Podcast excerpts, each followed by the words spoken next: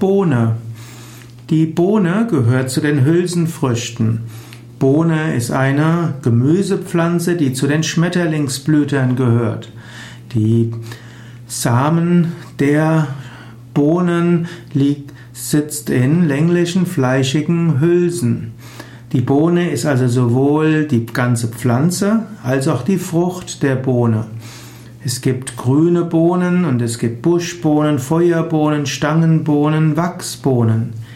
Bohnen kann man als ganze Früchte ernten oder eben auch nur die, äh, nur die Samen.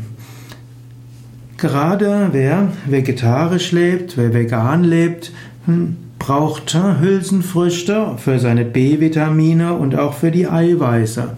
Und so ist es auch gut, wenn man Veganer wird, das ganze Spektrum der Hülsenfrüchte zu erkunden.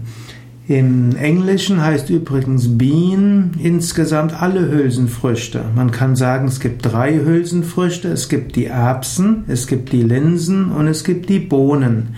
Als Erbsen werden alle Hülsenfrüchte bezeichnet, die eine runde Frucht haben.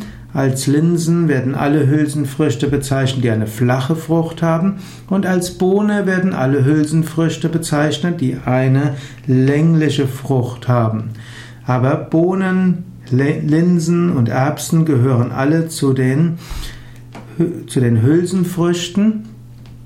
Und diese drei verschiedene Arten sind alle sehr geeignet, um Eiweiße und B-Vitamine zu sich zu nehmen.